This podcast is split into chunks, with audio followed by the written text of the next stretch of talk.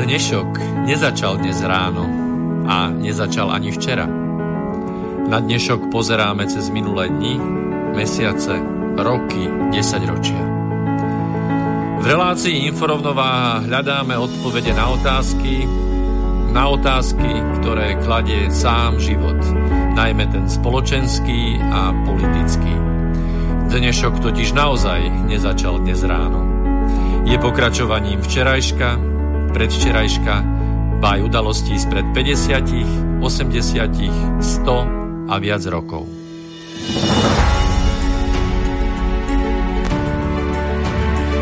Rovnováhu potrebujeme vždy, všetci a všade. Je preto veľmi podstatné, či sa k nej blížime, alebo sa od nej vzdialujeme. Všetko totiž súvisí so všetkým. Počúvate reláciu Inforovnováha.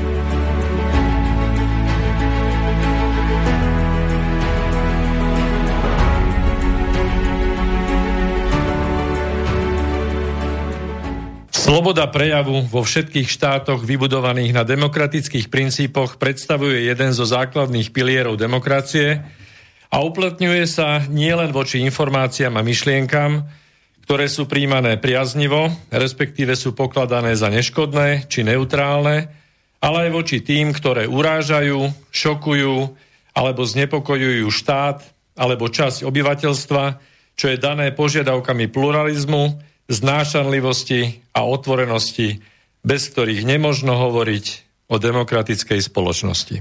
Týmito slovami začal dnes Peter Luknár 72. vysielanie alebo pokračovanie relácie Inforovnováha. Hlas, ktorý počúvate, patrí Miroslavovi Kantnerovi a plynú prvé sekundy prakticky už štandardného dvojtýždenníka. Dnes s názvom Prezumpcia covidu. Možno, možno ste si dali niektorú otázku, veď prezumpcia sa viaže k nevine, a ak ste si ju takto položili, položili ste si ju absolútne správne, pretože tento právny inštitút ako jeden z najpodstatnejších pilierov e, správne vykonávanej spravodlivosti je naozaj mimoriadne dôležitý pre, pre, akúkoľvek, pre akúkoľvek spoločnosť. Čiže ak sme si rozobrali, čo vôbec znamená prezumpcia neviny, prídeme zásadne vždy a k tomu istému. Nikto nemôže byť považovaný za vinného bez toho, aby mu to bolo dokázané a aby o jeho vine rozhodol príslušný súd. Čiže nikto nie je vinný a ani nemôže byť takto označený do chvíle, kým ho takto označí súd. A máme tu novotvar, ktorý sme si naozaj špeciálne pre vás vymysleli ako prezumpcia covidu. No ale nie, len máme tu novotvar aj prezumcia viny.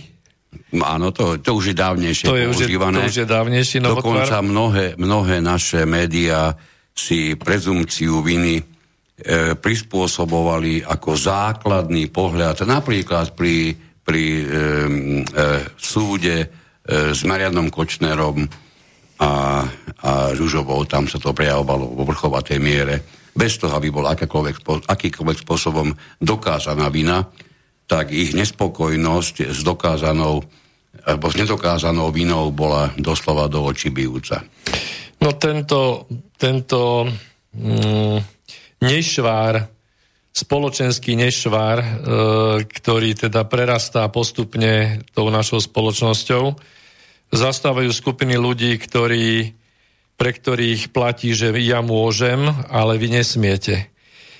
Takže pomaly sa blížime k nejakým iným e, právnym štátnym formám a e, priznám sa, že keď tento názov vznikol, respektíve musím teraz povedať, že môj kolega tento názov, názov dostal zo, zo svojej hlavičky von, tak som si to musel najprv trošku upratať, pretože prezumcia covidu je vlastne niečo také ako prezumcia viny, aby sme teda naozaj boli ubezpečení o tom, o čom chceme hovoriť. Čiže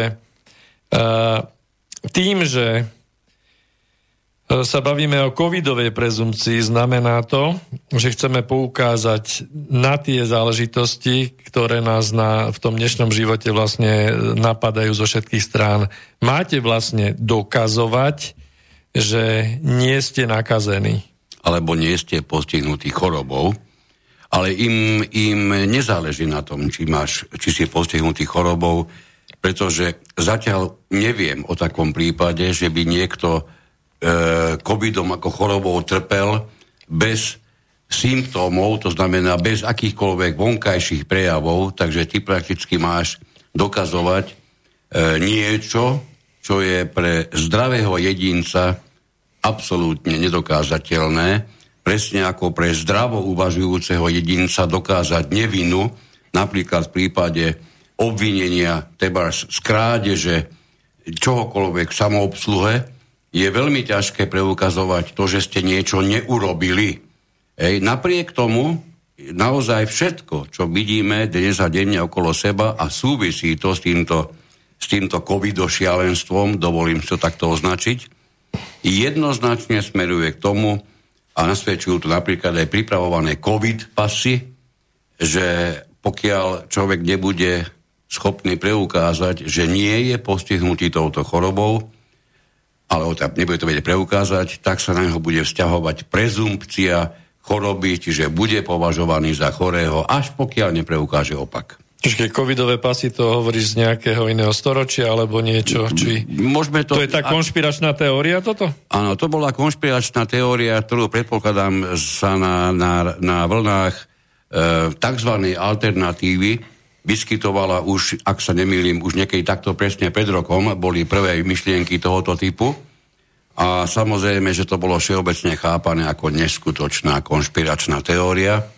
Takže ja si dovolím k tejto konšpiračnej teórii prehlásiť, že ak vtedy o nej hovorili konšpirační teoretici, tak teraz túto konšpiráciu dostávajú do reality konšpirační praktici. praktici.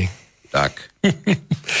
to je zaujímavé. Čiže mali by sme skôr hovoriť o tom, že teda tí na tej pomyselne inej strane, keďže sa im darí naozaj už len v rozpetí niekoľkých týždňov vys- o- označovať veci za, za konšpiráciu, čiže teore- teoretickú konšpiráciu a hneď v zápätí v zásade oni sa stanú tými konšpiračnými praktikmi, že ju vlastne potom presadzujú. No ale presadzajú tým, že poukazujú na všetky názory ako na chybné, vadné, konšpiračné, nepodložené, ne, nedôležité, prípadne dokonca zdraviu škodlivé a podobne.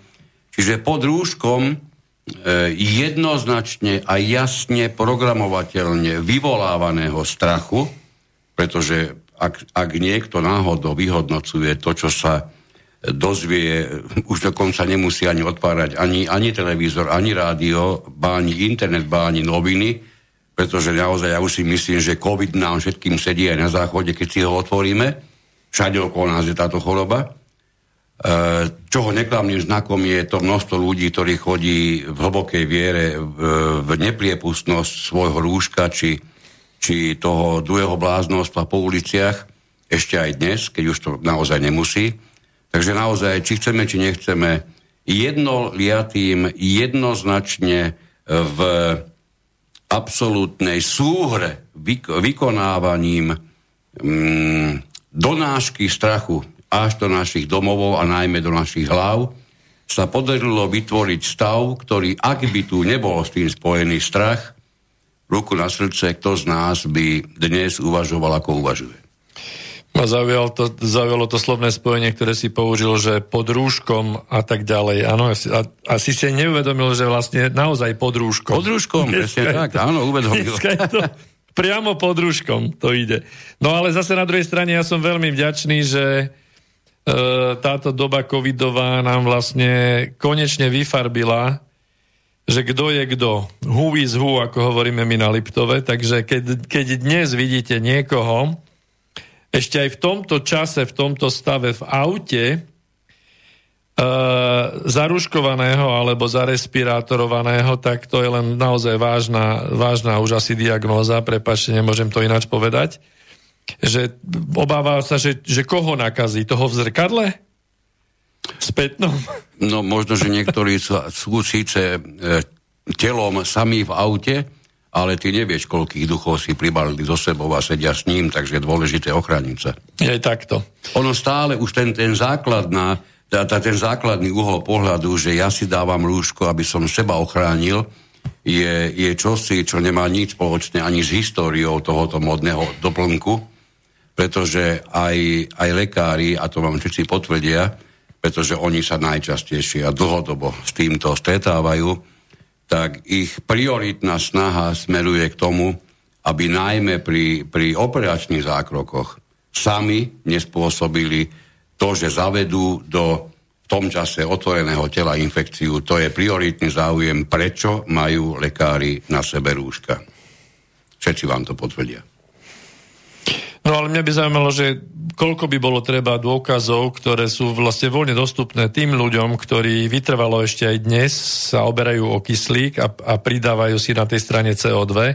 Čo, čo by potrebovali počuť, vidieť, vedieť? E, v priamom prenose koľko moderátorov ešte má skolabovať? ale my sa dostávame to isto do také absurdnej veci. E, budeme trošku asi hovoriť aj v zmysle toho, čo je normálne, aj keď to je vysoko filozofická téma, ja som aj sa pokúšal s ňou pasovať, lebo dať sa na tú polemiku, že čo, je, čo normálne je a čo normálne nie je v dnešnej dobe, samozrejme, keď máme tú, tú polarizáciu šialenú, tak uh, ale, ale pustíme sa do toho kľudne. Čo je ešte normálne a čo je už nenormálne? E, teraz si dovolím odbočenie k bežnému životu. Pre niekoho žiaľ, aj takýto je život.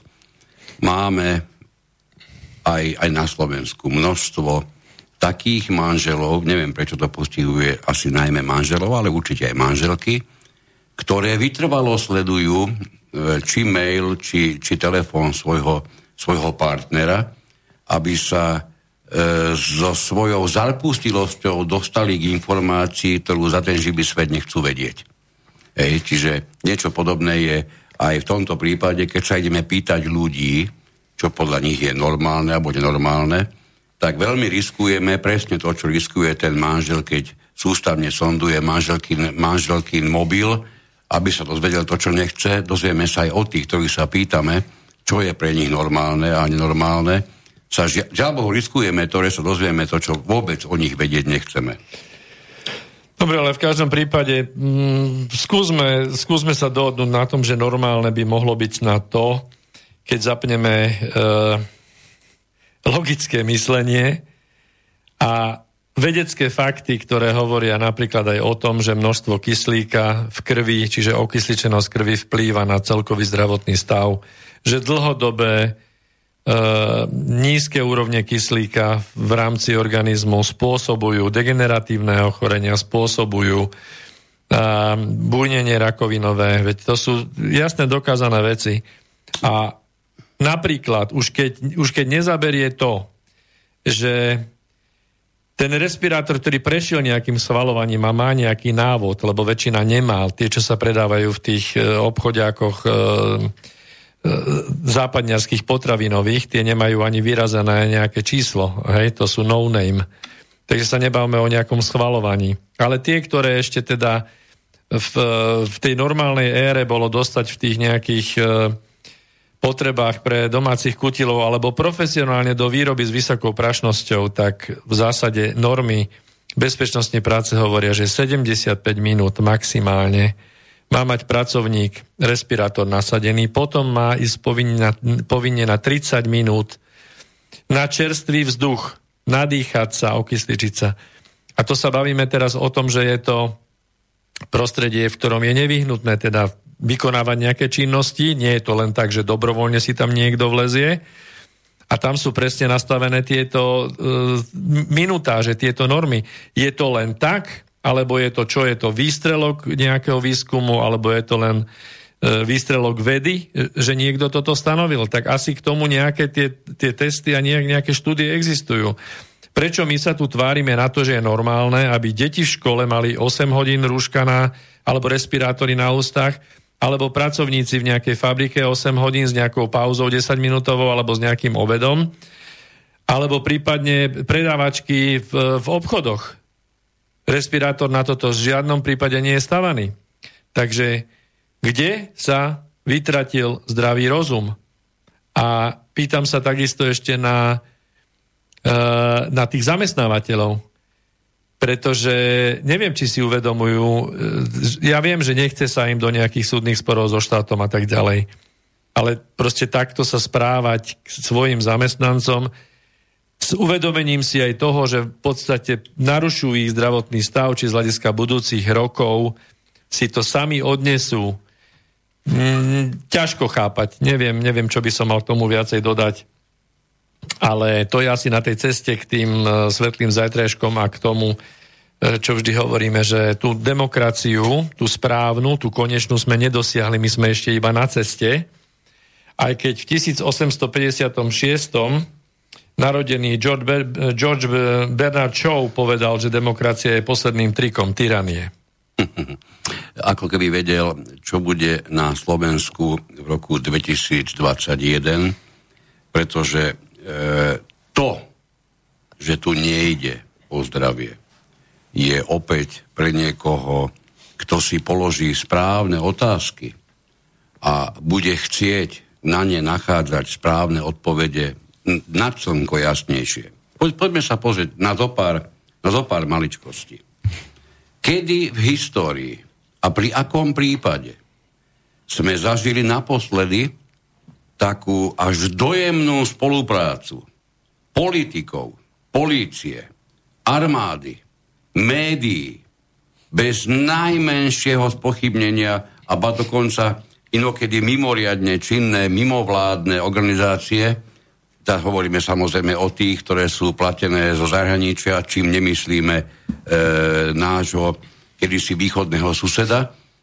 Čiže e, o mimovládkach v tejto, tejto veci nemôžeme nahlas hovoriť, pretože tie ozdobili celú, celé toto vytváranie pravdy svojim šokovým mlčaním, napriek tomu, že niektoré sú tu na to, aby strážili demokraciu, iné sú tu na to, aby strážili slobodu, iné sú tu zase na to, aby strážili fair play, strážia všetko na svete a je neuveriteľné, ako všetky si zobrali dovolenky práve v čase, keď na Slovensku je exemplárnym spôsobom absolútne jednoznačne ničený právny štát ako základ akéhokoľvek zdravého štátu.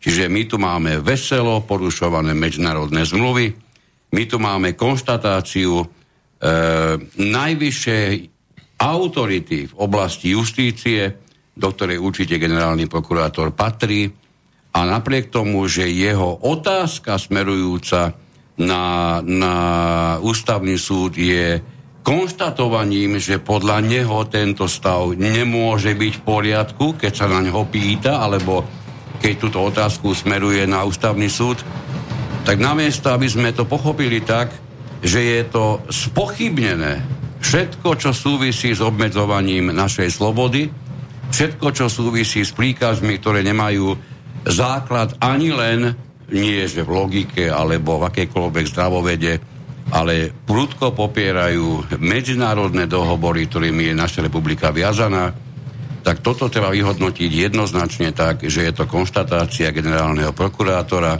ktorý tento stav nepovažuje za právne, správne nasadený a uplatňovaný. No, e, vráťme sa ešte k tej prezumcii covidu ako k e, v podstate e, bilagu, ktorý každý teraz máme, potenciálne každý sme, sme nákazou. Hej? Uh, neviem, že či si to nejak uvedomujeme v rámci celej spoločnosti, čo sa stalo, že toto dokázali navliecť na tie naše hlavy, pretože uvedomte si to, že keď niekde máte prísť a žiadajú od vás nejaký papier, ktorý nemá hodnotu ani toho papiera, nebudeme sa baviť o tom, že um, nakoľko, to je už tisícka na téma, nechcem sa k tomu vrácať, že um, nakoľko percent tie testy ukážu nejaký správny výsledok, ale aj keď ukážu, stratila sa normalita v tom, že my sa pozeráme na pozitívnych ľudí ako na nakazených, prípadne na chorých. Čiže mnohí lekári, a čest im naozaj, aj keď ich je málo, Hovoria, že celá medicína sa za posledný rok prevrátila na ruby. Miesto toho, aby sa venovala liečeniu chorých, tak sa venuje medicína a, a je zneužitá na buzerovanie zdravých, alebo minimálne bezpríznakový. Ale naozaj sme sa zbláznili? My ideme vlastne zdravých ľudí, medzi zdravými ľuďmi hľadáme nakazených, nesymptomatických, keď to teda odborne takto sa vyslovuje, vyjadruje. A, a my sa papierikmi preukazujeme, že nie sme čo? Nie sme pozitívni? Viete si predstaviť toto, keby som hovoril ako, ako konšpiračný teoretik pred rokom a pol, že toto môže prísť, tak si budete ťukať na čelo.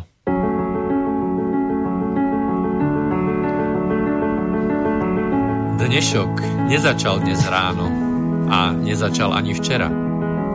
Na dnešok pozeráme cez minulé dni, mesiace, roky, desaťročia.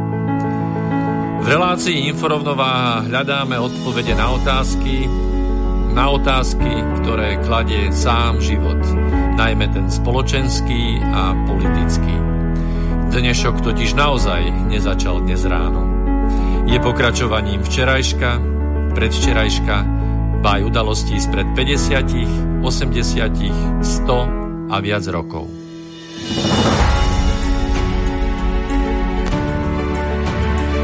Rovnováhu potrebujeme vždy, všetci a všade. Je preto veľmi podstatné, či sa k nej blížime, alebo sa od nej vzdialujeme. Všetko totiž súvisí so všetkým. Počúvate reláciu Inforovnováha.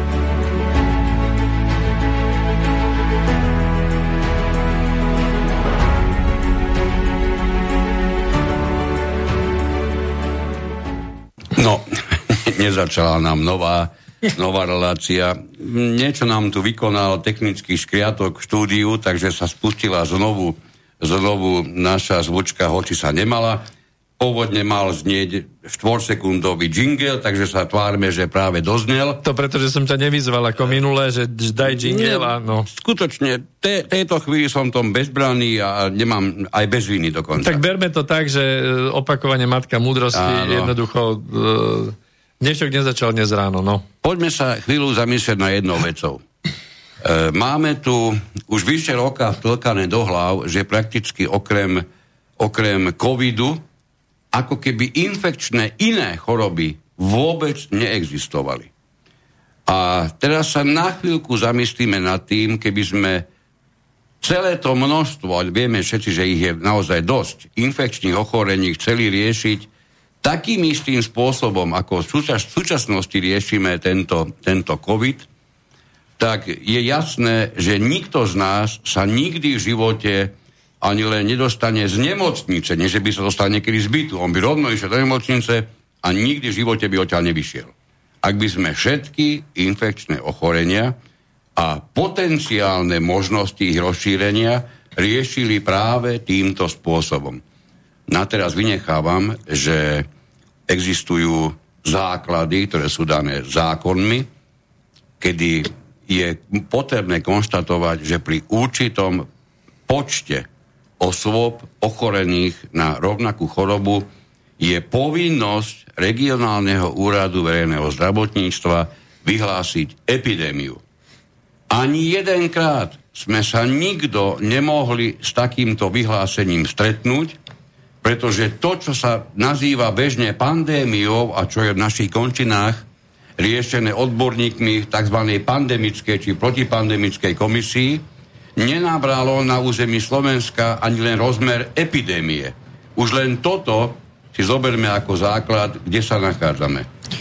No ale to je presne to, napríklad dnes zaznela informácia, že v rámci cestovného ruchu, teraz sa nebavíme o tých covidových pasoch, ale v rámci cestovného ruchu, že budeme uh, my uh, umožňovať uh, vstup do našej krajiny turistom z krajín, ktoré majú určité parametre, kde tzv. tá incidencia je menej ako 25 uh, prípadov na 100 tisíc obyvateľov. Čiže my sa tu bavíme o tom, že epidémia sa vyhlasovala v časoch bežnej chrípky sa vyhlasovala pri nejakých 1600 alebo niekto hovorí 1900 prípadov na 100 tisíc, čiže 1900 na 100 tisíc. Ale my sa nebavíme o nejakých natestovaných preboha. My sa bavíme, že epidémia bola 1900 chorých. Chorých, kašľajúcich, prskajúcich, e, ľudí, ktorí mali horúčky, vysoké, vysoké horúčky, zimnice a tak ďalej. Čiže pr- normálne príznakových chorých pacientov na 100 tisíc. Čiže aké PR dostal tento COVID oproti tým iným, ale teraz sa bavíme aj čo sa týka chrípky. Chrípku takisto nikto nemôže podceňovať, lebo chrípka vie, vie byť veľké svinstvo, hej. Samozrejme, hlavne keď je človek, ktorý má nejaké tie iné zdravotné problémy, tak sa to veľmi, veľmi komplikuje. Ale... Chrípka vie byť mimoriadne Chrípka vie byť mimoriadne veľké svinstvo, keď sa sústredenosť daného úradu verejného zdravotníctva zameriava na to, aby sa čo najviac ľudí očkovalo proti chrípke. Aj takéto niečo už tu v minulosti máme. Išlo o regionálny úrad a vieme, že počet tých, ktorí týmto regionálnym úradom boli vyhlasovaní ako počet zomretých práve na chrípku za, za isté ročné obdobie, bol dokonca prevažujúci ako počet, ktorý bol oznamovaný celoštátnym úradom verejného zdravotníctva. Čiže my tu nemáme prvýkrát v histórii určitú manipuláciu s číslami, pretože toto nič iné ako manipulácia s číslami nemôže byť. A ak by náhodou niekto chcel tvrdiť, ja mu dám aj zapravdu, že čísla vôbec nie je potrebné manipulovať, pretože ako vidíte, nech sa vyskytnú akékoľvek čísla, všetky sú zásadne obrátené tak, aby ukrajovali čo najviac našej slobody, aby vytvorili čo najväčšie naše obmedzenia a najmä, aby spôsobovali čo najväčší možný šok. Preto my sa nemusíme vôbec baviť o tom, či tie čísla sú alebo nie sú správne, či sú alebo nie sú manipulované, pretože bez ohľadu na tie čísla sa zasahovalo, zasahuje a žiaľ mám, mám isté presvedčenie, že sa dosť dlho ešte bude do našich životov zasahovať spôsobom, ktorý by bez tej manipulácie nebol možný. No ale my hovoríme o tom, že e, toto nie sú predsa dve, dve jediné choroby, ktoré by boli nejako, nejako problémové. Teraz sa nebáme o tých chorobách, ktoré sú takí tí tichí zabíjaci, ale bavme sa o tých e, chorobách, ktoré sú ďaleko infekčnejšie, o tých chorobách, ktoré momentálne sa v tichosti prenášajú z tých e, tropických oblastí do Európy práve pomocou migrácie. Chcete mi snáď povedať, že všetci migranti budú mať covidové pasy na vstup do Európskej únie? Ale nemusíme ísť až tak ďaleko. Jednoducho aj na území terejšej Európskej únie je prekvapivo, keď sa pozriete na tie dáta, je pomerne veľa prípadov, napriek tomu, že žijeme túto modernú novú dobu, napríklad prípadov tuberkulózy. Tuberkulóza je, je ťažká choroba, je vysoko infekčná, je prenosná. A pomôžem si článočkom. Výskyt tuberkulózy v rómskych osadách neklesá. Čiže teraz, prosím tento, vás, aby ste... To, to, tento kedy vyšiel, ten článok? 6.10.2020 tento konkrétny, hej, lebo je, je viac týchto článkov a venujú sa tomu samozrejme výsledky v rámci pneumológie a v, v rámci teda Národného ústavu tuberkulózy a plusných chorôb, konkrétne doktor Solovič, ktorý, ktorý vypracovával tieto materiály a štúdie okolo toho. E, treba povedať, že tuberkulóza je stále vážnym problémom, hlavne v tých marginalizovaných, ako tomu vravia neziskovčíci skupinách, čiže v cigánskych osadách, a to teraz nechcem absolútne nejakým spôsobom túto komunitu napádať, ale prosím vás, uh, niekto sa zamyslel nad tým, že na základe tých kritérií uh, prezumcie covidu, keby sme vytvorili prezumciu tuberkulózy, tak polovica uh, rómskej osady by nemohla ísť nakúpiť. Respektíve by mala stať predavačka v tých oblastiach pri, pri dverách v skafandri, lebo tuberkulóza je naozaj pre nás infekčná choroba a mala by žiadať od toho Róma, ktorý ide nakúpiť, alebo cigáňa my si povedzme kľudne, lebo tak to je, uh, mala by žiadať od neho certifikát, že nemá tuberkulózu. Pretože keď sa pozrieme na tie čísla, tak e, pri určitých vekových kategóriách e, je početné zastúpenie tuberkulózy v týchto komunitách pri veku niekedy, niekde okolo 14 rokov 35%. E, Keď ideme do predškolského veku, tak je to dokonca cez 80%. Hej? Prípadov tuberkulózy na Slovensku v tejto komunite, ktorá je v početnosti uvádzaná okolo 300 až 400 tisíc, nikto nevie, pretože pri ščítaní oni sa proste pridajú raz tam, raz tam, takže nevie sa presne. Čiže, čiže ten výskyt je vážny, je to závažná choroba. Čo keby sme spravili s týmto isté? A teraz by sme začali označovať tých, ktorí nemajú certifikát tuberkulózy, zase nejakou tou, poviem, hviezdou. Hej? A teraz takto poďme do iných, iných nákaz, ďaleko nákazlivejších chorôb. Hej?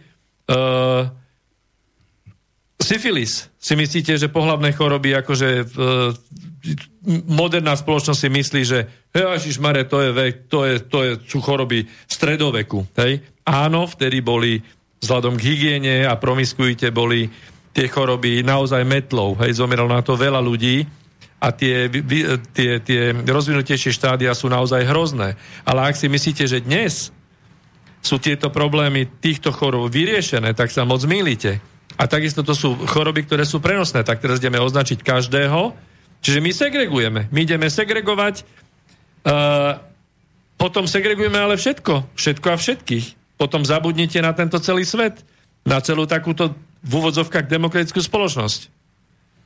Miroslav nám medzi tým už píše na adresu e, studiu zavináč slobodnyvysielač.sk že e, počúval pred informováhou inú debatu vedcov, a v ktorej bolo prehlásené, že doteraz nebola stanovená hodnota protilátok proti COVID-19, pri ktorej by sa dalo povedať, že ide o dostatočné množstvo, aby sa o danom človeku, ktorý, ktorý je nositeľom tých, tohoto množstva protilátok, dalo prehlásiť, že je proti chorobe chránený. Keby sme toto zobrali ako základ, ďakujeme pekne, že sme takéto niečo dostali, ak by sme len toto prehlásenie brali ako základ, tak sa musíme naozaj so všetkou dôstojnosťou a zodpovednosťou pýtať, e, proti čomu a hlavne na čo sa v tejto chvíli ľudia vôbec očkujú. Otázka je, že či očkovanie vôbec má za úlohu E, vytvoriť, vytvoriť teda dostatok protilátok a či je to preskúmané, veď táto celá oblasť... A nie, či má za úlohu, či to vôbec dokáže. Či to dokáže. Tam to smeruje tá, či to dokáže. toto tvrdenie a podľa môjho názoru mimoriadne správne. Tých otázok máme mraky. E, to, čo si uvedol s rómskou komunitou a súvislosti tuberkulózou, to nebola narážka na túto komunitu. Presne tak. E, proti tej komunite môžeme mať všetky, alebo, alebo v súvislosti s ňou vytvárať si rôzne názory. Vieme jedno, že na jednej strane je tu absolútna doočibujúca neprispôsobivosť, na druhej strane je to výsledok istej miery zúfalstva a chudoby, z ktorej evidentne nie len táto komunita, máme tu ešte iné komunity, z ktorej sa títo ľudia sami vyhrabať len tak ľahko nedokážu. To isté si môžeme hovoriť o bezdomovcoch, môžeme ísť ešte rôzne iné skupiny, kým iným sú poskytované nejaké, nejaké pomoci. Zastavím sa pri tom na chvíľu, lebo ja to chápem ako veľmi vážny problém. Už aj preto, že táto komunita je, je mimoriadne početná už teraz a bude početnejšia, o tom vieme hovoriť bez zaváhania. A, na, a v prospech tejto komunity, pardon, poviem to presnejšie, na úsilie, ktoré sa aspoň chce tváriť, že spracuje pre prospech tejto komunity, sa vynakladajú nemalé prostriedky, ale je mi, je mi smutno, musím skonštatovať, že desiatky rokov s vysokou pravdepodobnosťou s veľmi chabými výsledkami. Čiže mne to pripomína ako prácu nejakej organizácie, ktorá na riešenie problému dostane peniaze a je si veľmi dobre vedomá, že ten problém nemôže celkom vyriešiť, pretože by žiadne ďalšie peniaze nedostala. Česť tým, ktorí niečo s tým urobili, vieme o starostoch, vieme o pár ďalších možnostiach, ktoré sa chvála Bohu na Slovensku vyskytli, ale vo všeobecnosti hovorí o tom, že tento problém je vyriešený, sa jednoducho nedá. No a máme tu presne, čo si povedal teraz ty, e, skutočne, iba na chvíľku to predstavme, že by sme sa mali všade preukázať, že sme absolvovali testy na tuberkulózu, na, na žltačku a ešte tých chorob naozaj je množstvo. A pri každej takejto, e, pri každom jednom takomto ochorení by sme sa museli testovať, by sme sa museli očkovať, by sme museli dodržiavať karantény. Proste celú tú Spartakiádu, ktorú zažívame dnes, tak je každému jasné, že my by sme prakticky ani nemali dôvod už existovať.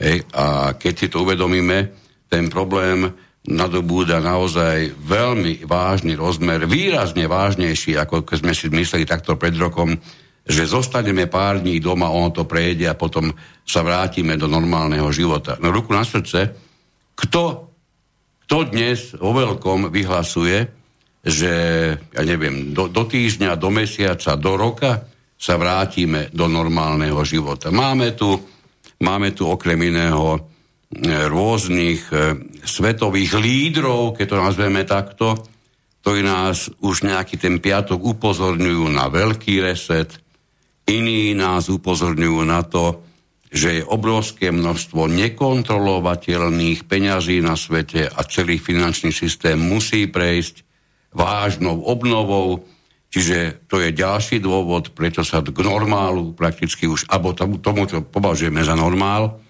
už nedostaneme možno ani nikdy.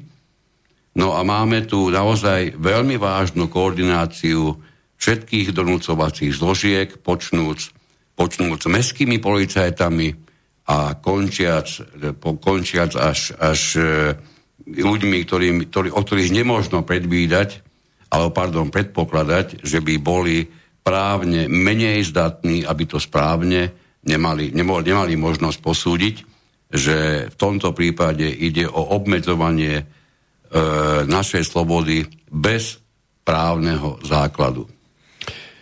No ja len pripomeniem, dnešná správa čerstva je, že pribudlo 381 nakazených a desiatky úmrtí.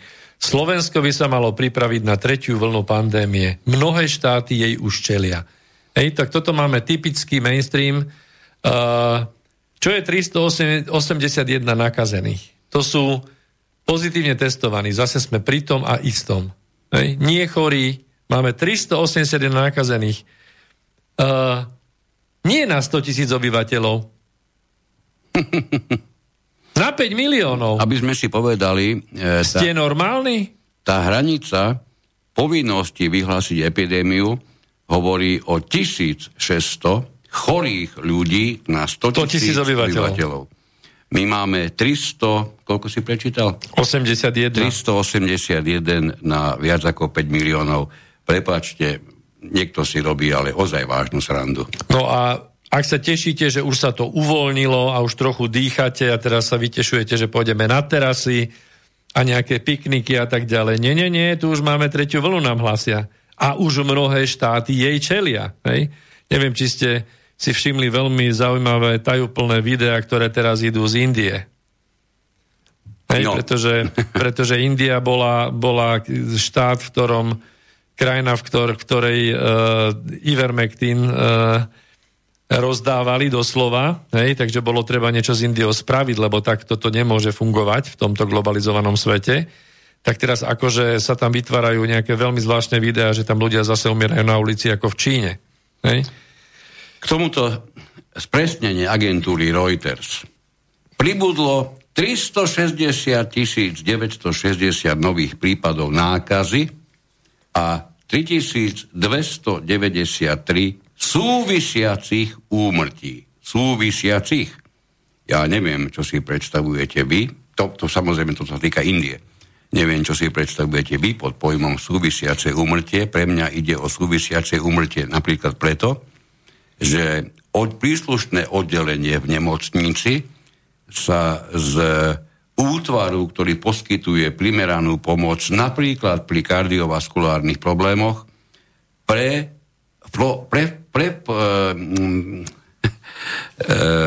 preonačilo sa reprofilizácia nemocníc, Čiže dostalo sa do pozície, kedy namiesto riešenia týchto život ohrozujúcich stavov, alebo minimálne veľmi vážne následky postu- vyvolávajúcich stavov, sa tieto celé nemocnič- nemocničné oddelenia profilovali do covido oddelení, takže pre mňa, keď niekto, a jedno mi je takou diagnózou, ale zomrel, tak zomrel naozaj pre mňa v súvislosti s covidom a nie preto, že by ho niekedy dostal.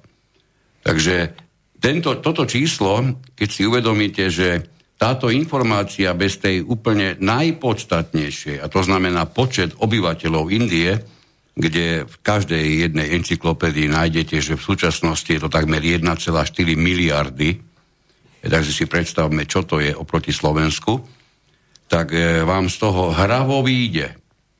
Aj tento počet 3293 úmrtí by zodpovedalo slovenským asi 15 úmrtiam, z čoho máte úplne jasné záverečné konštatovanie redaktorov inforovnováhy, že aj v súčasnosti v tej strašidelne vyzerajúcej Indii je úmrtí v súvislosti s covidom menej ako na e, zdravotnícky a pandemicky mimoriadne vybavenom Slovensku.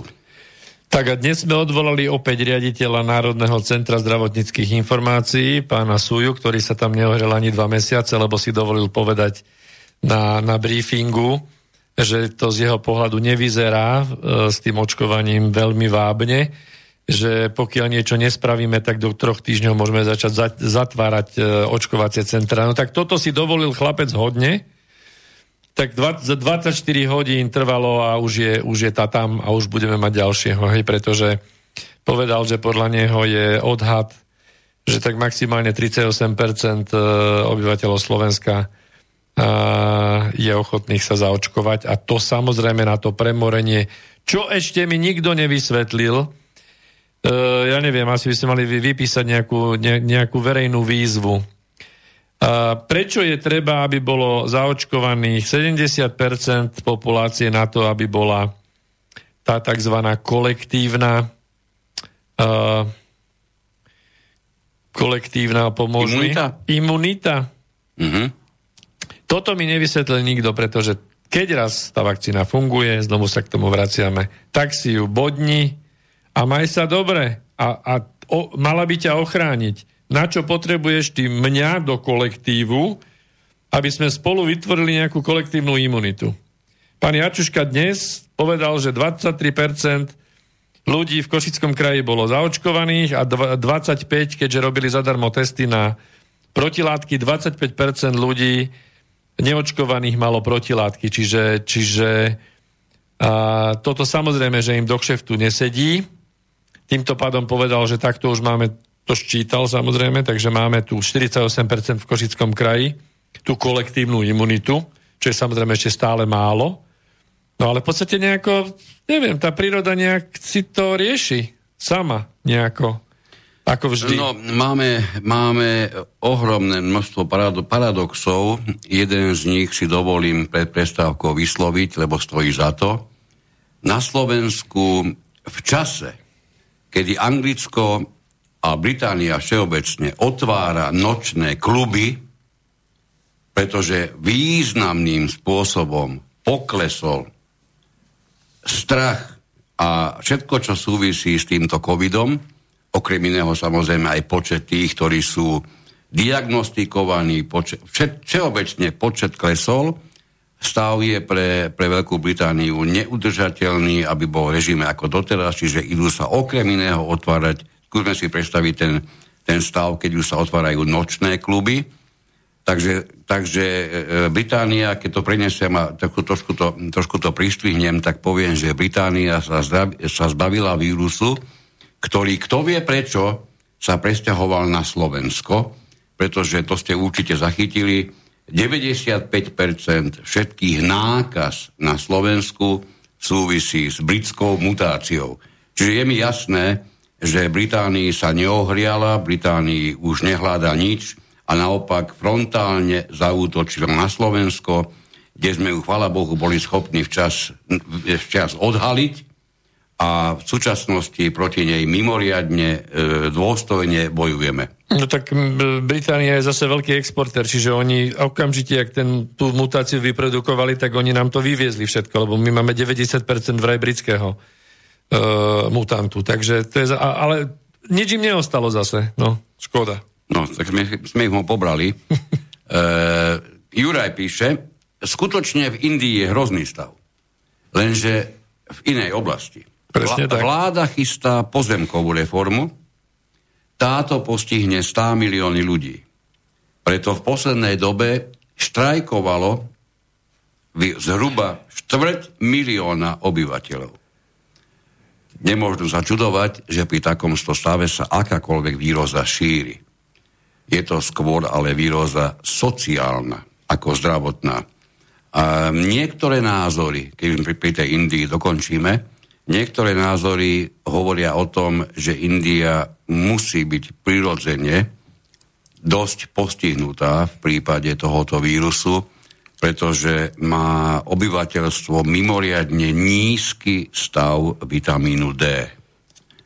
A v tejto súvislosti ma napadlo, je zaujímavé, že toto niektorí vedci vedia a jednoznačne konštatujú o Indii, ktorý pre nás, pre mnohých je, je zapadákov, zaostalý svet, a na mimoriadne zdravotnícky e, poprednom Slovensku my prakticky vôbec neovládame, kde sa nachádzame v tej imunite kolektívnej súvislosti s obsahom vitamínu D v našich telách. Hej? Takže to je tiež dôvod, pre ktorý sa oplatí venovať pár sekúnd uvažovaniu. K tomu vám pustíme dobrú skladbu yes, Free Bird.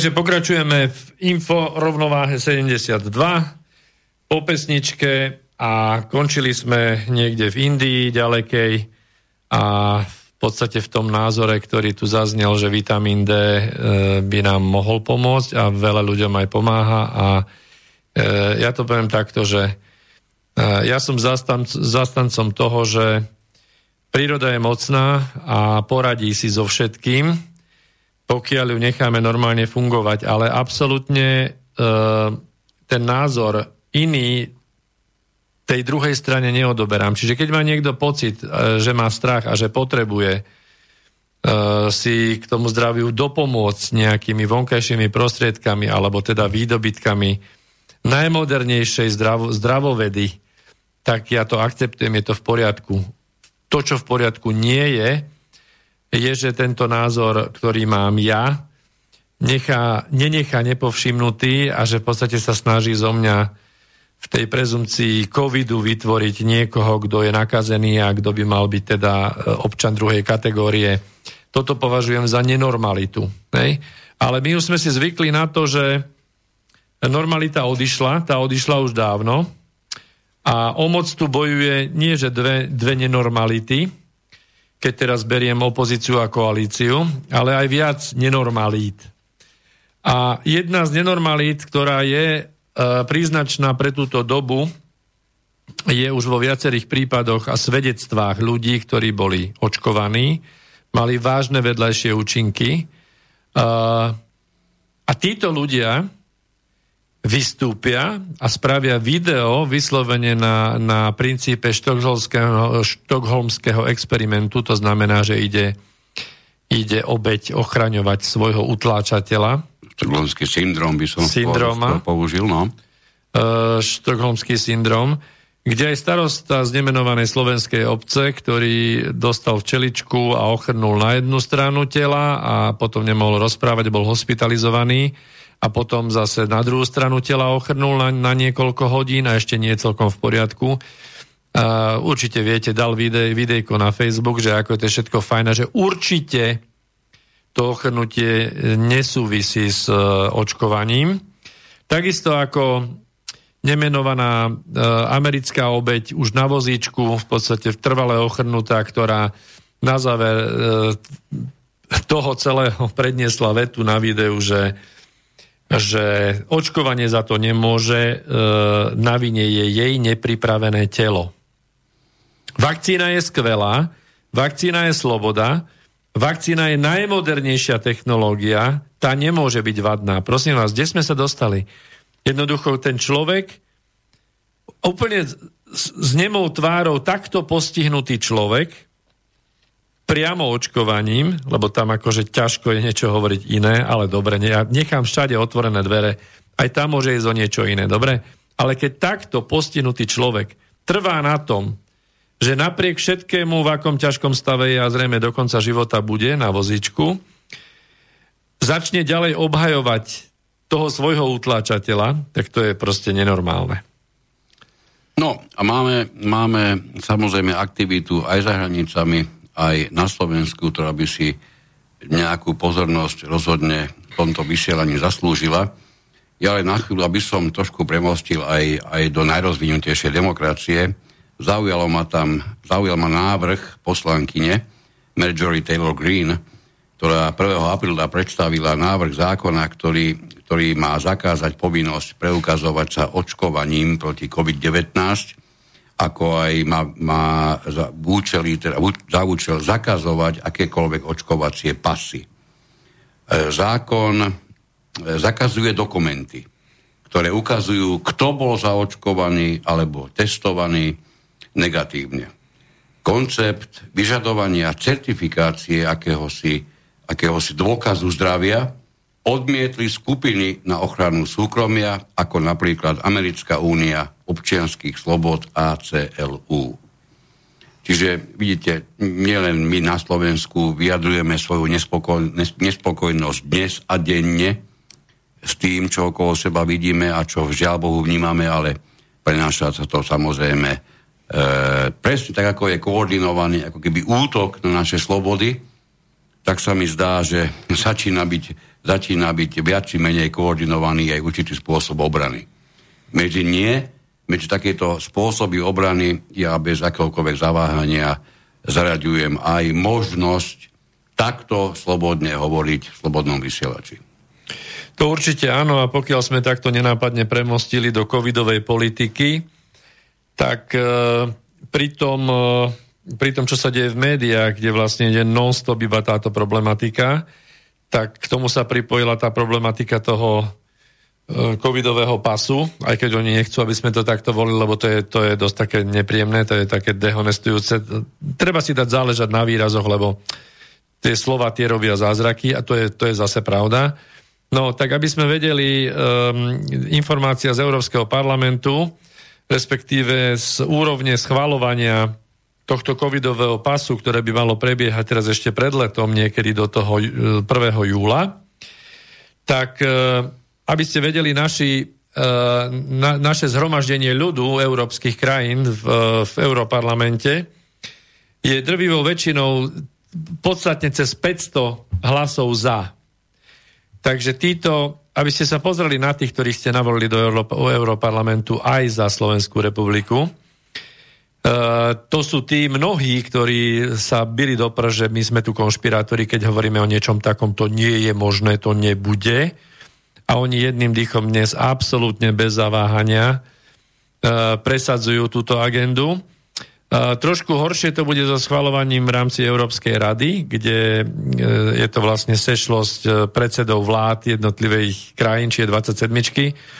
A v rámci toho to nie je také jednoznačné, ale zase nie je to až také optimistické, čo vám teraz poviem. V zásade uh, oni sa nevedia zhodnúť jednomyselne na tom, že ako by to malo vyzerať. Čiže nie je na tom, že či áno alebo nie, ale konkrétnosti, kde napríklad e, český premiér Babiš ten napríklad toho trápi, že, že by to malo byť e, zadarmo, hej, že by tie covid pasy mal štát vydávať zadarmo. Takže to, toto trápi našich mocipánov, e, lebo však ovca si musí zaplatiť, teda samozrejme ten pas, keď chce cestovať.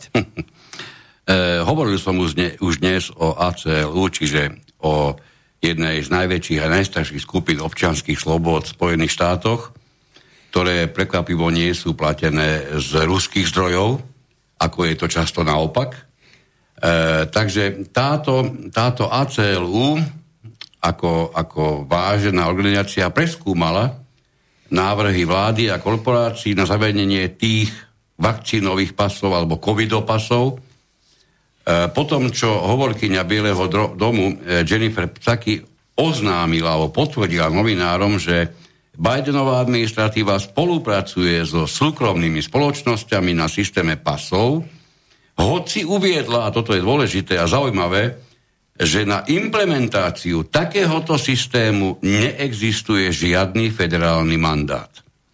Čiže už keď si, už keď si zoberiete, že hovorkyňa Bieleho domu, čo rozhodne nemá ekvivalent v hovorkyni slovenskej vlády, to sa bavíme na naozaj trošku inej úrovni, bo vieme, vieme to je hovorcom slovenskej vlády. No to vieme, ale to, to, by, to by som nepodceňoval. No, toto. No, jasné, no. Čiže keď už hovorkyňa e, slobodnej vlády, keď už hovorkyňa Bieleho domu vysloví názor, že neexistuje mandát, ktorý by umožňoval zavedenie týchto tzv. vakcinačných alebo covidopasov a napriek tomu potvrdila, že sa o, o tomto nahlas uvažuje. Je to niečo, čo je jasne viditeľné, čiže nie len na Slovensku sa absolútne kašle na zákony. Nie len na Slovensku sa absolútne kašle na medzinárodné dohovory a zmluvy, ktorými je aj naša republika viazaná. Toto sa deje opäť naprieč celým svetom, a keby sme dnes mali vysielať o ktorejkoľvek, takmer ktorejkoľvek republike na, na, na Zemi, s vysokou pravdepodobnosťou by sme našli porovnateľné výkriky do tmy v každej jednej.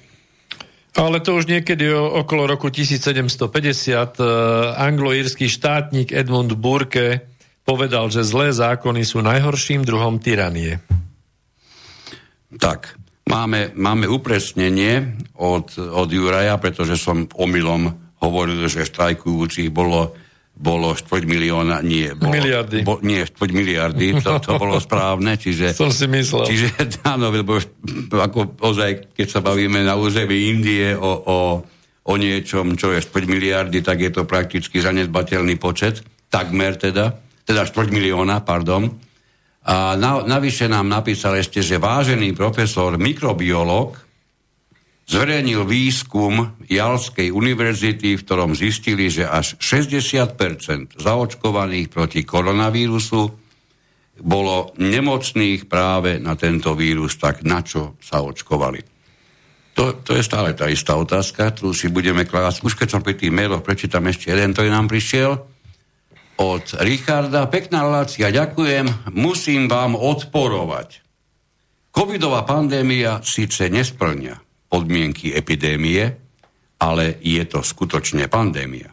Je to pandémia ľudskej blbosti a vírus iba zastiera skutočnú diagnózu. Ale náhubok je poznávacím znakom tej reálnej diagnózy. Bez enormnej a celosvetovej ľudskej blbosti by sa scenár, aký zažívame už cez rok, nedal realizovať. No, ja s týmto môžem absolútne súhlasiť, ale doplním to, že nejde mi do hlavy, že potrebovali čakať na takýto oh, takýto, takýto konkrétny vírus, lebo nemôžem si pomôcť v chrípkových obdobiach z chrípky bežnej pri tých počtoch, čo bolo na Slovensku v rámci nejakej jarnej alebo jesenej chrípky, čo zlahli školy a tak ďalej, boli v podstate tie situácie epidemiologické boli zložité. Ak si to teda vôbec pamätáte, lebo chrípka normálna skonala, ona COVID ju zabil. Takže ak si ešte dokážete pamätať tam dozadu, tak bolo 40, 50 tisíc, 56 tisíc bolo chorých na Slovensku. Hej? Na 5 miliónov obyvateľov. To stále ešte nie je nie, nie, niečo strašné. A normálne sa liečili. Ale liečili sa preto, že lekári, ktorí prisahajú Hipokratovú prísahu, tak v tom čase liečili. Dnes ja neviem, či mali príkaz, alebo či len tak si všetci čes výnimkám, ale ostalo ich naozaj málo, ktorí ostali v e, ambulanciách praktických lekárov a dali sa do toho boja normálne do, do, do liečenia tej choroby. Hej? Lebo mnohí si tam vyvesili tabulky, že, že ak ste chorí, tak čakajte doma, keď budete zdraví, môžete prísť. Hej, tak to je, tiež, to je tiež tá nenormalita. A čo sa týka ešte, ešte a mnoho ľudí, ktorí tvrdia, že a hlavne tých mladých, takých liberálne, liberálne naladených, a mysliacich si, že a teraz žijeme dobu, že sme na pupku sveta samozrejme a vrchole civilizácie a tak ďalej a my sa snažíme tými výrokmi, ktoré vyberáme z, z dôb 200, 300, mnohé aj 500 rokov dozadu a ešte staršie, dokazovať, že buď mali oni veštecké gule vtedy, tí, ktorí to vyslovili, alebo teda my sa nenachádzame až tak prudko ďaleko v rámci nášho nastavenia a, a našej spoločnosti. Pretože napríklad v, roku, v rokoch okolo 1850 nemecký lekár a fyzik, zakladateľ termodynamiky Julius Robert von Mayer, je viac takých tzv. Mayerových zákonov, vyhlásil, že ak fakty nesúhlasia s teóriou, treba sa ich zbaviť. Ako to vedel? Áno, to, Aj vtedy to, to robili? To často používaný názor, ja som nevedel, ktorý budeš Aj vtedy to uvádzať. robili? Isté, ja, no pochopiteľne. No počkaj, ty chceš povedať, že tí neboli mimovládky a podobne? No tak uh, nie v takejto forme samozrejme, ale ak to berieme ako, ako rôzne záškodnícke skupiny, keď som taký natvrdo, tak áno, boli, vždy boli. No, ináč sa to volalo, boj inak sa moc, to platilo. Boj o moc a neraz až bezvýhradný vplyv na masy je niečo, čo je, ako sa zvykne hovoriť, čo je staršie ako samo ľudstvo takmer, hej. Dobre, poďme, poďme na rýchlo, lebo toto by, si, toto by si zaslúžil dokonca aj jingle a on by mal ísť, no, tak daj. uvidíme. No, zatiaľ sa nám neobjavil. ale keď Boh dá a niekto ďalší, tak sa o chvíľku objaví. Sláva. Počúvate slobodný vysielač. No, zatiaľ som vám e, nechtiac ne, nepovedal e, aj telefónne číslo, na ktoré samozrejme môžete nám zavolať, v prípade, ak máte veľmi vhodnú otázku, ktorú, ktorú by ste nám pomohli dostať celú reláciu zase o kúsok ďalej, 0951 485 385. Mnoho ľudí čaká samozrejme, že minimálne skomentujeme dianie na našom politickom nebi Niečo? Na našom politickom nebi. Že by? Uh, áno, áno. Uh. Lebo uh, mnohí, uh, ale to budú asi tí, čo sa nevyznajú dobre, to tvrdia, že frontálny útok na obyvateľku Gasalkovičovho paláca považovanú za prezidentku Slovenskej republiky bez, bez akékoľvek diskusie jednoznačne začal. Keď by sme do tohoto mnou nevysloveného, iba, iba, iba teda, ja ho netvrdím, ale len som vyslovil tento názor, e, nie, že by som ho absolútne odsúdil, on má veľmi, veľmi, veľmi, veľmi reálneho, e, veľmi veľa reality v sebe. Keby som do tohoto len na chvíľu e, zatiahol, tak povediac, vyjadrenia bývalého premiéra Fica na, na adresu prezidentky, tak by som musel jednoznačne povedať, že v tomto, e, s týmto názorom je určite potrebné súhlasiť.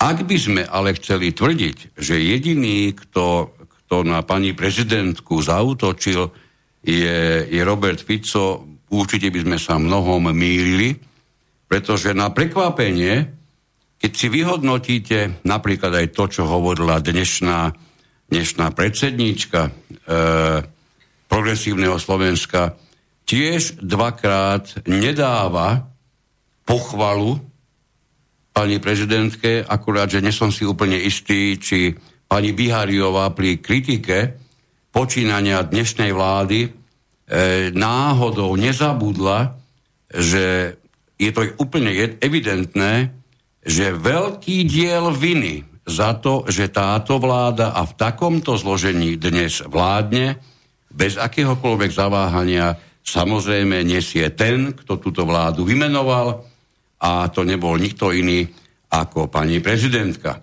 Čiže túto, tento diel viny sa jej žiadnym spôsobom nepodarí zo seba striasť, nech by sa akokoľvek aj Butora, aj Čutora snažili nič z toho sa už nikdy nebude môcť, môcť vrátiť späť.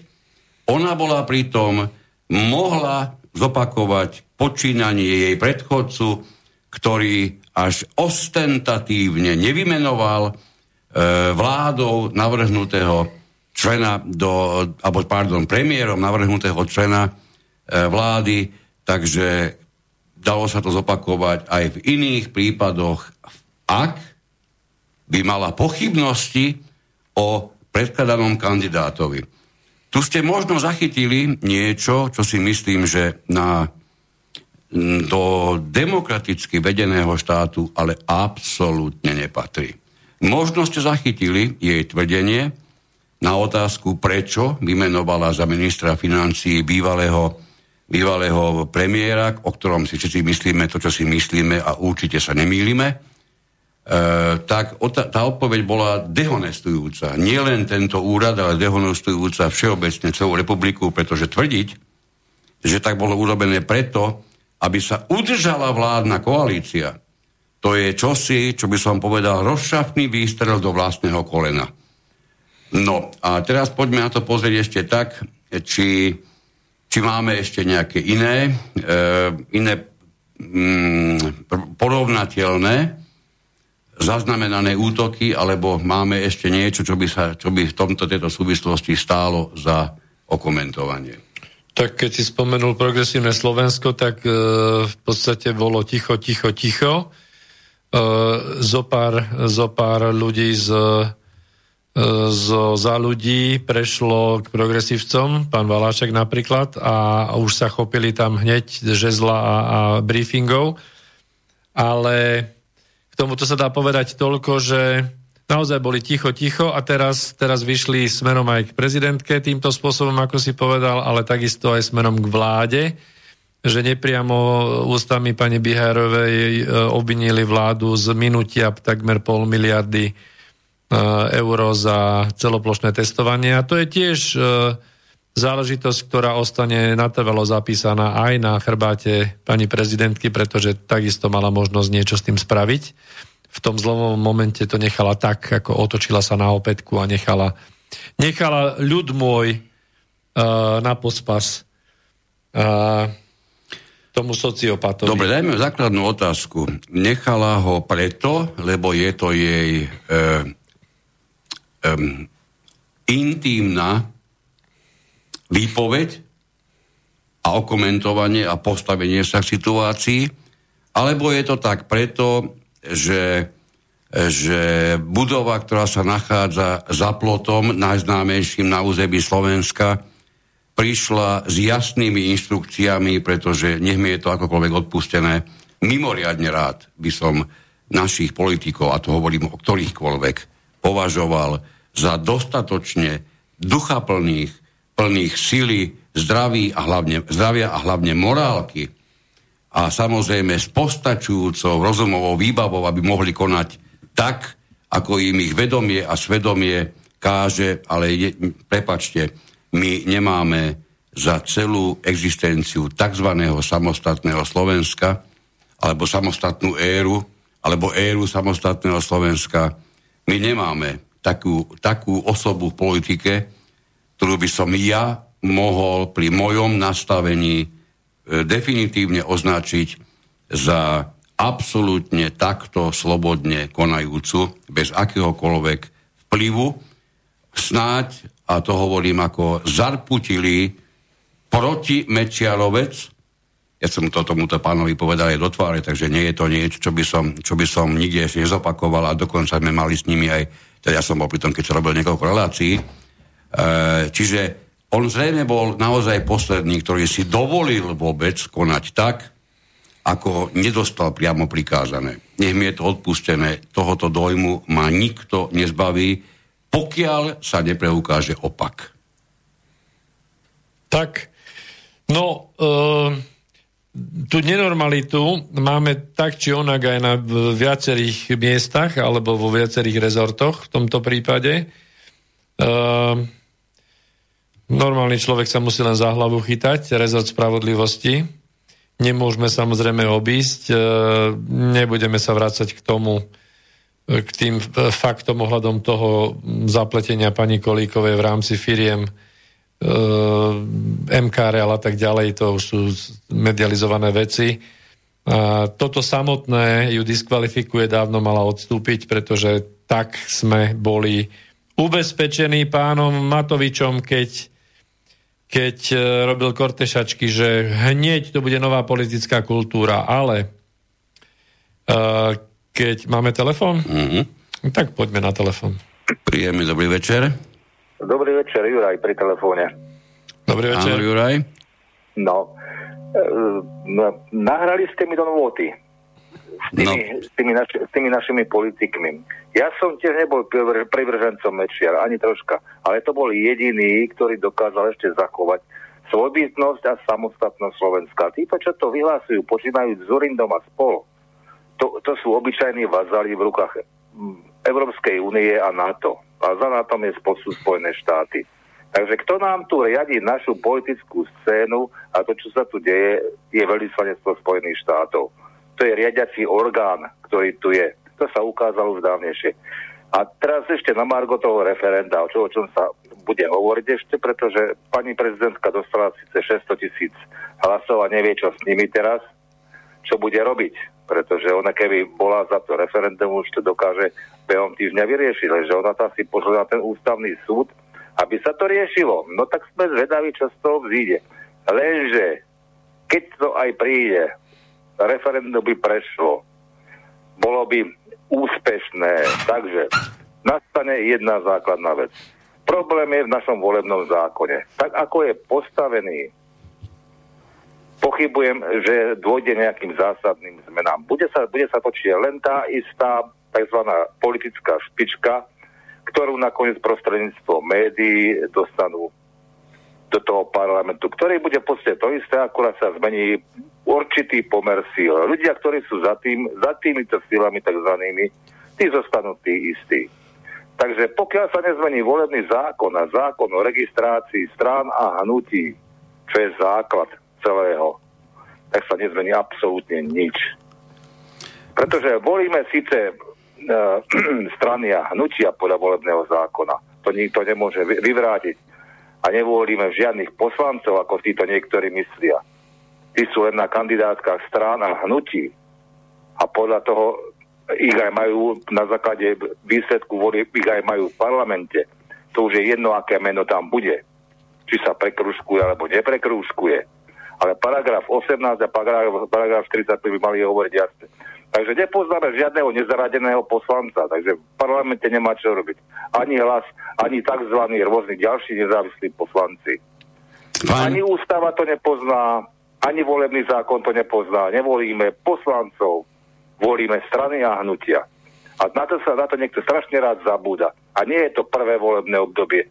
Bolo to aj predtým, boli tam, boli tam tá Beblavého strana, predtým to bola zasa Lipšicová strana, tak a tá fungovali tam normálne. Procházková strana sa rozpadla a tá, tá sa vsiakla do mostu. Ako je to možné? Strana zanikne a oni z parlamente bežia ďalej.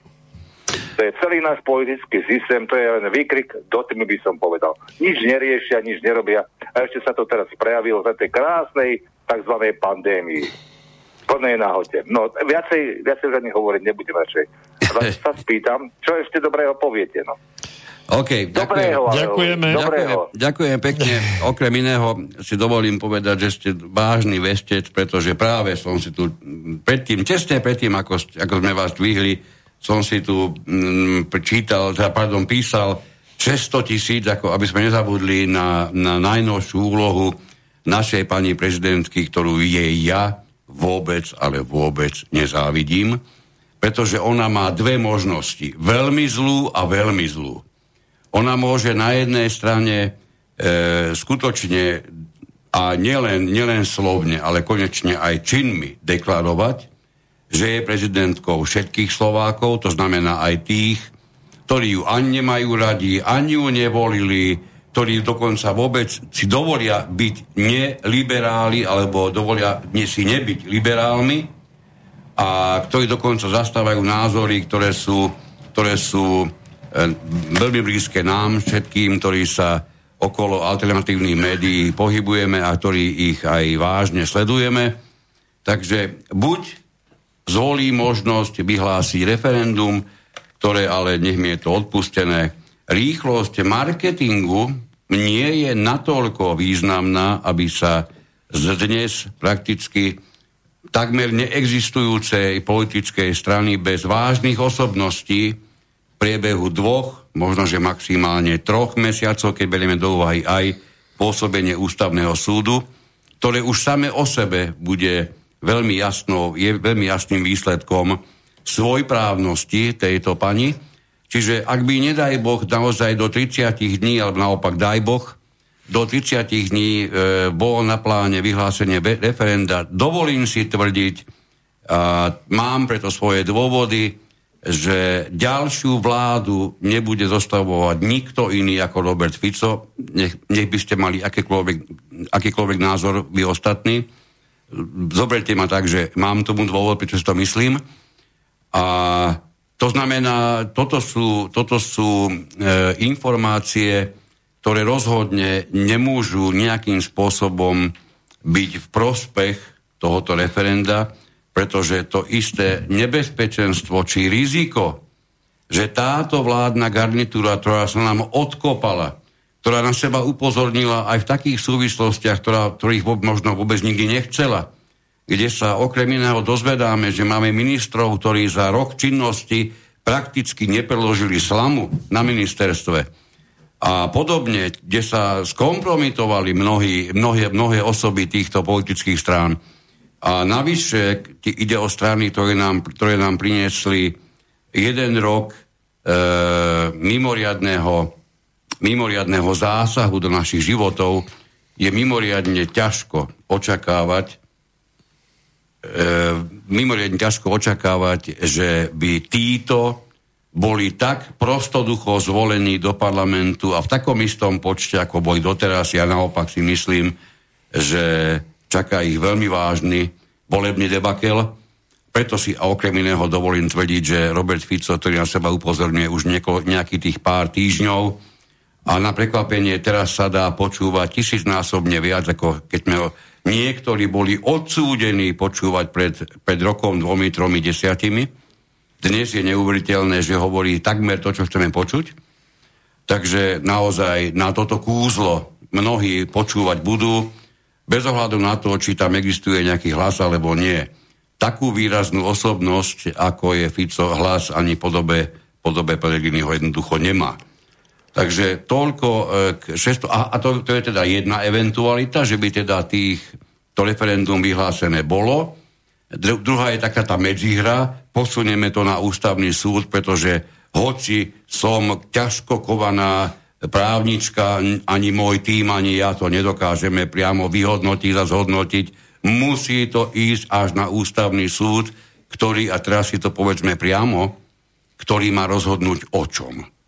Či je, alebo nie je v súlade so záujmami ľudí, aby v prípade, keď politici prekračujú svoje právomoci, prípade, keď politici zúfalo kričia, ako to nerobia správne, keď na seba upozorňujú. Viete, keby ste takto vykonávali svoju prácu v ktoromkoľvek, ktorejkoľvek profesii, tak si dovolím povedať, už dávno sme všetci pod mostami. Tu chce niekto vytvoriť právny názor, ktorý nemá opodstatnenie ani v ústave, že ako náhle je poslanec na 4 roky zvolený, tak prakticky môže vyvádzať, čo len na svete chce, a keď takýto poslanec dostane do vlády, tak ešte desaťnásobne viac, môže vyvádzať a my všetci sme tu odsudení na to, aby sme držali huby a šúchali, a šúchali nohami, hej. Tak toto, ak niekto toto chce presadiť, že takto si presa, presadzu, presadzuje, predstavuje svoju demokraciu, tak v tom prípade si dovolím tvrdiť, že bude mať tento istý človek v budúcnosti mimoriadne vážny problém, pretože ak tento stav bude teraz spustený, bude viacnásobne aj v budúcnosti opakovaný a už teraz vám hovorím naprosto istotou nie prospech tejto liberálnej časti politického spektra. E, takže to je, to je v prípade, keby sa to išlo dostať na ústavný súd, samozrejme, a, a nebudem hovoriť, akú vlnu by, by pani prezidentka spustila, keby pre ňu 600 tisíc, z ktorých sa predpokladám nakoniec stane možno nejakých 400 tisíc, pretože sa nájde asi, neviem, či, neviem ako máš ty očakávanie, ale ja predpokladám, že tam je minimálne 100 tisíc krát podpísaný Vinetu hej, a minimálne 50 tisíc krát nejaká Markíza. E, anielov samozrejme. Čiže toto, toto sa určite objaví, nemôže byť číslo 600 tisíc. Garantujem, že ich nebude viac ako 400 tisíc uznaných, ale predpokladám, že aj 400 tisíc je, keď, keď berieme do úvahy počet voličov, najmä tých, ktorí volili práve ju, tak je to počet voličov, týchto 600 tisíc sa rovná tomu počtu, ktorý zvolilo pani prezidentku. Takže teraz uvidíme, aká, aká je jej skutočná politická zainteresovanosť na normalite na Slovensku. Pretože nevyhlásiť referendum bude mať mimoriadne vážne dopady. V prvom rade pre ňu, takisto ako bude mať pre ňu mimoriadne vážne dopady aj v prípad, ak by to referendum vypísala. Takže vidíte, keď som povedal na, na úvod tejto časti, že má dve voľby, jednu veľmi zlú a druhú rovnako veľmi zlú, tak teraz určite už, už viete, prečo som to tak povedal. Volebný zákon, no, prepač. Ja by som do toho vstúpil tým, že, že v podstate to, čo nám host zatelefonoval, s tým sa dá čiste súhlasiť, pretože my tu máme tú tú paródiu na demokraciu, kde skupiny záujmovčíkov a skupiny neziskovčíkov spolupracujú. A v zásade momentálne diskusia o tom, ako ďalej máme postupovať a o tom prípadne, kto prevezme žezlo, sa, sa deje medzi dvomi tými skupinami záujmovčíkov, ale žiaľ Bohu obidve sú, sa hýbu v nenormalite. Ak ste si všimli, tak, tak e, významným prvkom dnešnej doby je uniesť tému na úplne inú, iné podlažie, hej, od istej podstaty veci, tak jak zmažeme čísla a už sa hýbeme v niečom úplne inom, tak preniesť diskusiu tam, kde už sa nebavíme o tom, že či, že či rúško, že či si treba prekrývať ústa alebo nie. My už sa bavíme iba o tom, že či prekrývať jedným respirátorom alebo dvomi. A my máme vlastne teraz tieto dve skupiny záujmovčíkov v parlamente a v politickom boji a nikoho normálneho. To znamená, nič sa nevyrieši. Ani predčasnými voľbami a ani ničím iným. A ja sa pýtam, že a kto zmení volebný zákon. Títo záujmovčíci s neziskovčíkmi? V živote nikdy. To je tvrdenie. OK. Máme ďalší telefon. Príjemný dobrý večer. Dobrý večer, Martin po telefóne. Ja tu rozoberáte tie politické situácie, celý počet relácií, ktorý ste robili aj predtým. By som sa chcel spýtať jednu kratúčku otázku, že bavíme sa tu o politických mimovládkach a mňa by zaujímalo pri vašej vašom rozhľade, ktoré vlastne sú tie politické mimovládky v dnešnej dobe, keď vlastne všetky tie hlavné akože politické mimovládky sú vlastne vo vláde. Tak či vy viete vlastne zo svojej skúsenosti povedať aspoň jednu z tých politických mimovládok, ktorá skutočno je tá mimovládka. Ďakujem, do počutia. Ďakujem pekne. E, veľmi ľahké označenie. Skúste vážne vo verejnom priestore vyhlásiť akékoľvek obmedzenie činnosti týchto mimovládok, skúste vo verejnom priestore spochybniť nezávislosť, teraz si po, pomôžem, Navalného, skúste vo verejnom priestore urobiť čokoľvek, čo nie je v súlade s názormi, ktoré sú týmito nátlakovkami vytláčané z vrchu aj zo spodu aj z boku, a veľmi rýchlo uvidíte, koľko pisklavých hlasov sa v tej chvíli ozve a je logické, že budú mimoriadne vážne ozvučované našimi mimoriadne pravdovravnými médiami.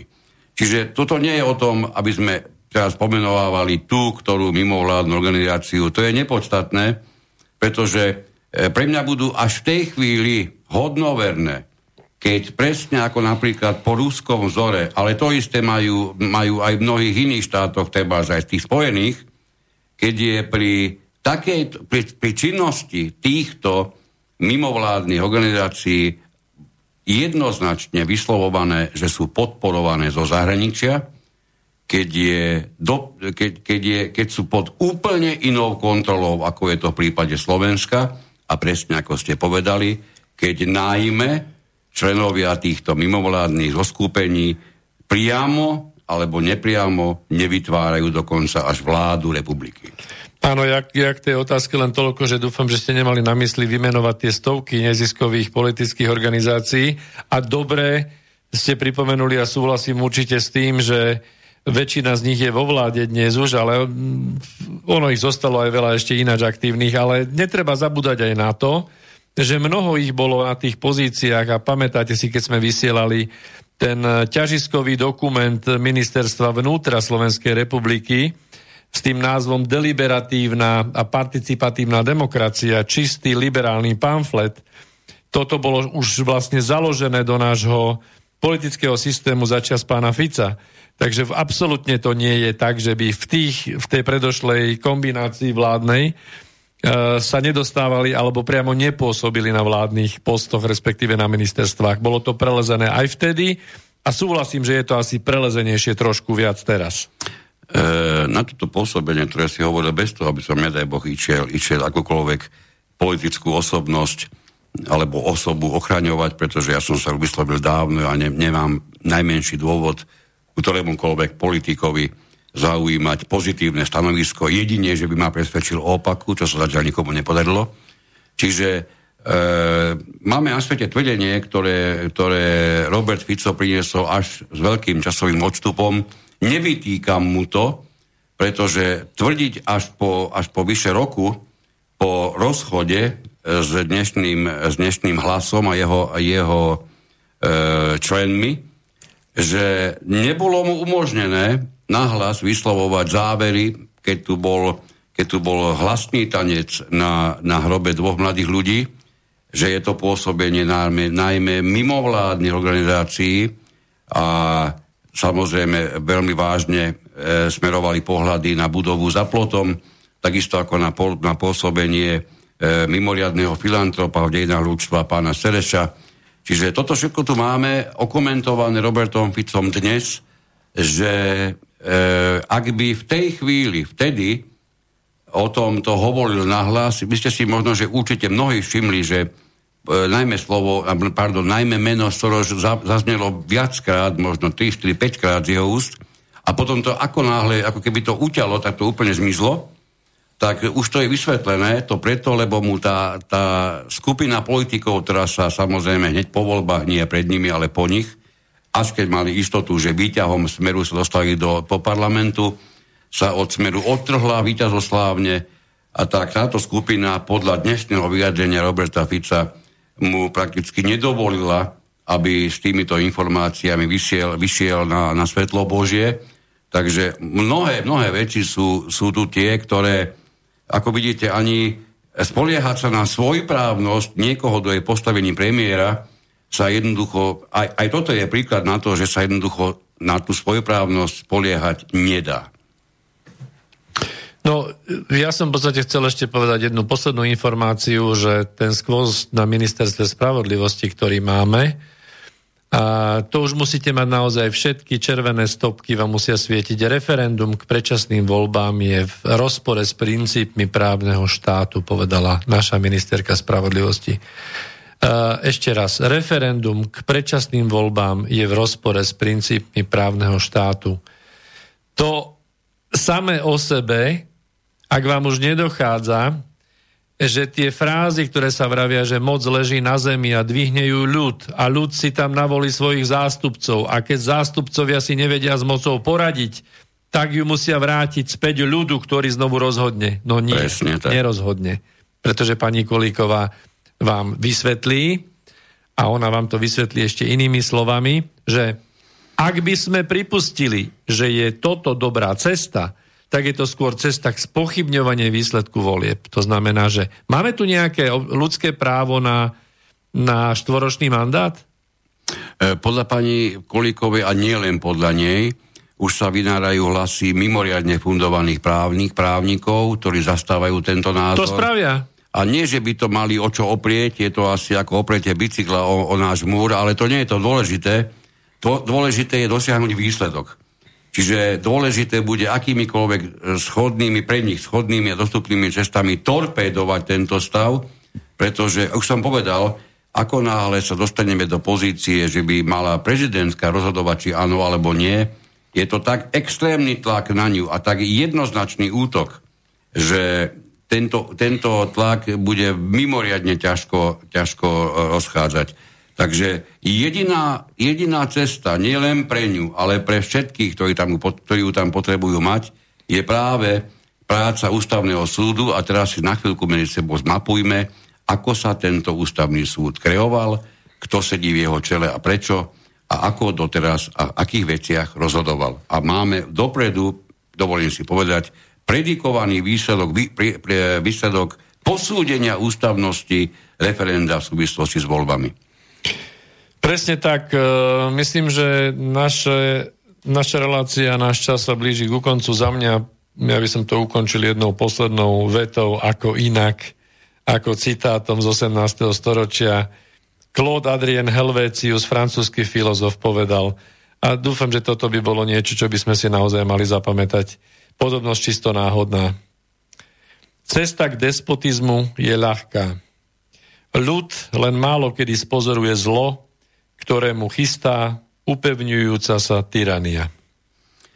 Rád by som to tomto bode ukončil, ale nedá mi to. Prišlo, prišlo ešte niekoľko mailov, ktoré by sme a už len, už len z účty tým, ktorí, to, ktorí nám to posielali, aspoň to najpodstatnejšie by som si z toho dovolil, dovolil prečítať, aké samozrejme tie, čo prišli do Slobodného vysielača, tie, čo nám prišli na, na redakciu, tým sa budeme ešte špeciálne venovať. E, takže Juraj ešte doplnil, e,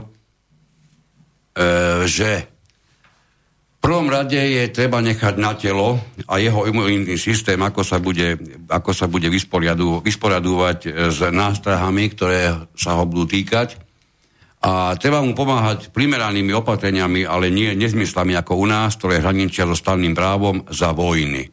Viď zákaz vychádzania. Áno, s vojenským alebo s, s vojnovým stavom e, to, ta, ta, toto zavedenie má mimoriadne veľa spoločných rysov a je pre mňa e, absolútne neúctivé k ľuďom v našej republike, aby minister ktorýkoľvek, určite viete, ktorého mám na mysli, ale nebudem o to vymenovávať, a to mi nestojí, aby nám tvrdil, že núdzový stav tu máme a tu máme preto, aby sme udržali stav na hraniciach. Prípadne vám iný povie, že núdzový stav je tu preto, aby sa mohol zaviesť eh, režim pre nemocnice a pre lekárov. No ak toto má byť tvrdenie naozaj um, ľudí, ktorí zodpovedajú za to, čo pustia zo svojich úst pri tom svojom postavení, tak naozaj Pán Boh nám pomáha a ani ten nám nepomôže. A s týmto tvrdením má opäť iný, iný názor, e, teda má, má iný, iný, iný mail, spoločný rys. A napríklad tvrdí nám tu ešte jeden e, poslucháč, že teraz som to niekde stratil, pardon, už to nájdem.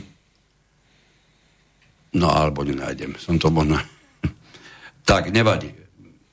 Tam išlo proste o to, že stačí sa pozrieť, už len to okomentujem, bolo tam tvrdenie niečo to v zmysle, stačí sa pozrieť, čo nám tu politici vyvádzajú a veľmi rýchlo prídeme k tomu, z akej kvalitné látky sú vyrobení, tak to asi niečo v podobnom duchu bolo v tom, tom e, odkaze. E, od začiatku tejto tzv. pandémie hovorím, že ide o informačnú psychologickú vojnu s prvkami biologickej vojny, ktoré slúžia na zakrytie hospodárskej krízy, ktorá by tak či tak vyvrcholila v minulom roku.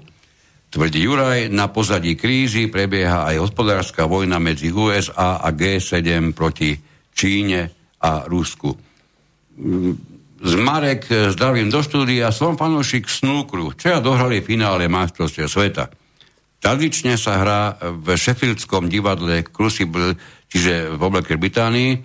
Hráči a rozhodca samozrejme bez rúšok, divadlo plné, diváci rúška mali, ale sedeli vedľa seba žiadne medzery. V prestávkach štúdio, moderátor a hostia samozrejme bez rúšok. Porovnajte si podmienky na návštevu športu na Slovensku. Dnes v správach boli snímky na mohyle, pokladali vence, všetci v rúškach. Ja neviem, ale vyzerá to tak, že britská mutácia je ďaleko horšia na Slovensku ako v Británii.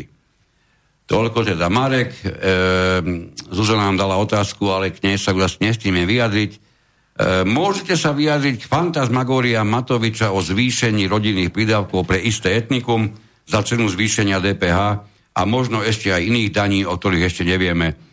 No, e, ako aj jeden, jeden poslucháč tvrdil, ide skutočne o, o prekrytie mnohých, mnohých e, finančných záležitostí a ich dopad, či mm, sa nám to páči alebo nepáči, s vysokou pravdepodobnosťou cítiť budeme. A ak bude ten dopad liečený presne ako COVID, tak e, nemôžno vylúčiť, že to bude za cenu zvýšenia DPH, za cenu zvýšenia daní, odvodov, všetkého možného a nemožného, pretože za rok, za rok absolútnej nečinnosti alebo takmer nečinnosti, pretože ekonomika, ktorá, ktorá išla podľa odhadov niektorých na úrovni 60%, tak tejto ekonomike v tejto chvíli, nielen tej ekonomike, ale samozrejme aj štátu ako takému, jednoznačne 40% chý, príjmu musí chýbať. Takže môžeme sa pripraviť na všetko a e, zvýšenie DPH, prípadne daní, môže byť súčasťou boja proti hospodárskej kríze, pretože ten bude nasledovať po covide.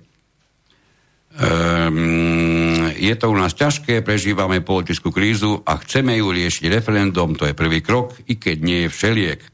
Horšie je, že ešte nie sme na dne ekonomickom, to nás ešte len čaká a táto banda to len prehlbuje. Nemá skutočných odborníkov. Stačí sa pozrieť na takú ministerku informácií, investícií a regionálneho rozvoja. Keď to už vymysleli, tak tam mali dať skutočného odborníka. Kumulovaný ekonóm, informatik a diplomat. To ale tá bábka, čo nevie rozlišiť byt s mekým i od bytu s tvrdým i, nedokáže. E, a už posledné, no toto bolo posledné. To, to ostatné je veľmi dlhé, to už čítať nebudeme. Aj tak sme to natiahli o, o 11 minút, tak snad nám to bude odpustené. Mm, pripravíme si opäť aj takto od dva týždne informácie, ktoré, ktoré chceme, aby boli v tomto vzdušnom priestore ozvučené. Veľmi pekne vám ďakujeme za vašu pozornosť, za maily, za telefonáty a samozrejme najviac v tejto chvíli musím poďakovať e, kolegovi Petrovi Luknárovi. A môjmu kolegovi Miroslavovi Kantnerovi. No a keď to všetko pôjde dobre, tak sa nám doká- tak dokážeme spustiť aj správny, správny jingle na záver. Takže prajeme veľa šťastia do ďalších dní a budeme sa počuť znovu o dva týždne. Do počutia. Táto relácia vznikla za podpory dobrovoľných príspevkov našich poslucháčov. I ty sa k ním môžeš pridať. Viac informácií nájdeš na www.slobodnyvysielac.sk Ďakujeme.